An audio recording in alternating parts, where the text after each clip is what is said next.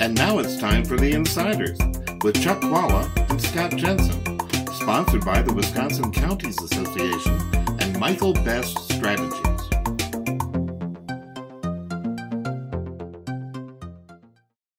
Hi, I'm Scott Jensen, former Assembly Speaker. And I'm Chuck Chvala, former Senate Majority Leader. And we're the insiders. And this week we're talking about the United States Senate race. This race is going to be extraordinarily important, not only here in Wisconsin, a 50 50 state, but it's going to mean a lot to people all over the country. In fact, uh, control of the United States Senate could be determined by the winner of this race. Um, so, Chuck, the matchup is incumbent Senator Ron Johnson versus Lieutenant Governor Mandela Barnes. How do you think this race is going to play out? Well, obviously Mandela Barnes gets the base out for the Democrats, and that that's helpful. But I really do think that this race is going to come down to two things. One is I think on the issues, I think abortion is going to be a huge issue in the state of Wisconsin. We are a rare state that was so definitely impacted by the Supreme Court decision that our 1849 abortion statute criminalizes uh, abortions in the state of Wisconsin. I think that women looking at, and women and men looking at their 14 year old daughter who can be raped and have to carry a pregnancy to term, that is going to be, that's going to be a huge issue. And it's not going to help Republicans across the board, including Ron Johnson. But the other thing is, Ron Johnson, it's always about the incumbent, okay? Ron Johnson, I can't think of a guy who, who has put his foot in his mouth. There is no room for more feet in Ron Johnson's mouth.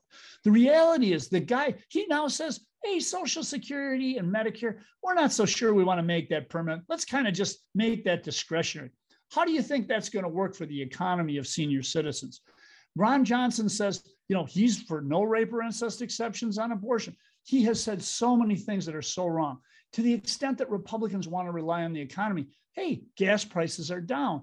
As gas prices keep coming down, is that really going to be the dominant force when you have someone who's as outrageous and as out there as Ron Johnson? I feel good about the Democrats' chances here.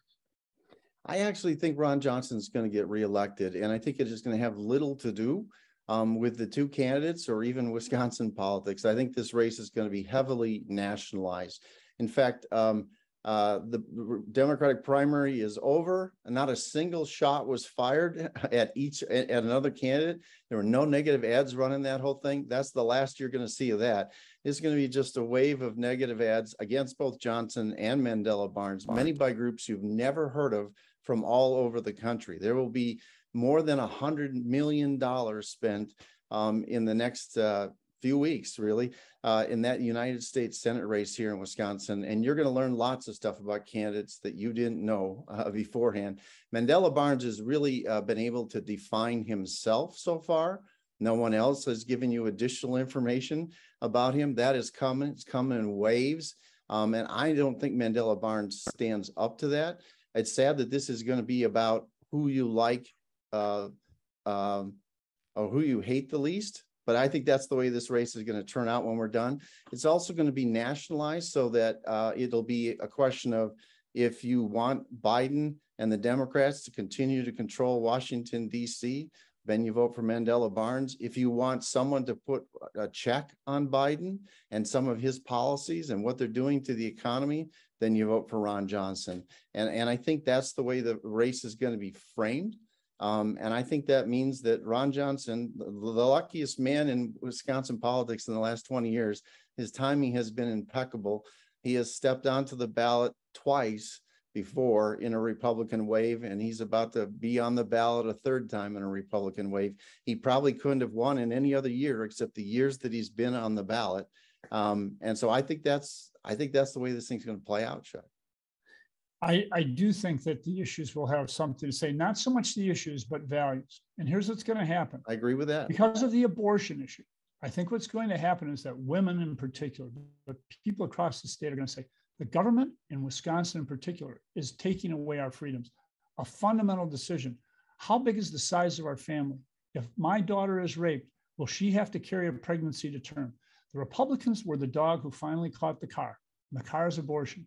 And if Democrats run this correctly, people will understand their freedom is at risk. And at a time when everyone on both sides of the aisle is talking about freedom, the people who are taking personal freedom, very personal freedom away from them right now, is the Republican Party, the Republican Supreme Court, and enablers like Ron Johnson who say rape and incest is no reason for someone to get an abortion.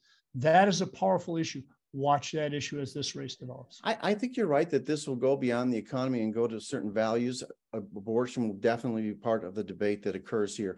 But I think you're going to see Mandela Barnes values put in a way in which people in Wisconsin are going to say, those are not my values. Those are woke DC values. There are going to be arguments about his his comments in the past saying he wanted to abolish ICE, that he wants to defund the police, um, uh, that that he doesn't think the founding of the country is an honorable thing, uh, that this is an inherently racist nation.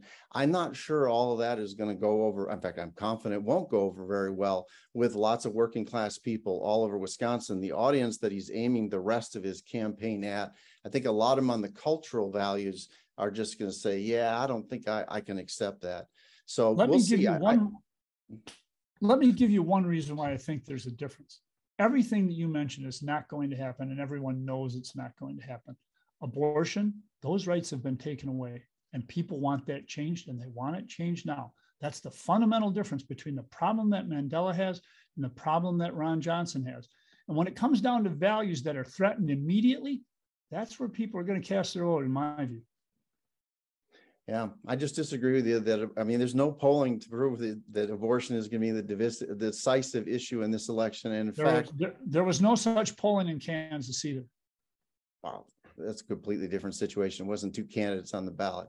So Okay. um, we'll see how this all plays out in, in the weeks ahead. But this United States Senate race is going to be very important. And I'm sure we'll be beginning to talk about it in future episodes.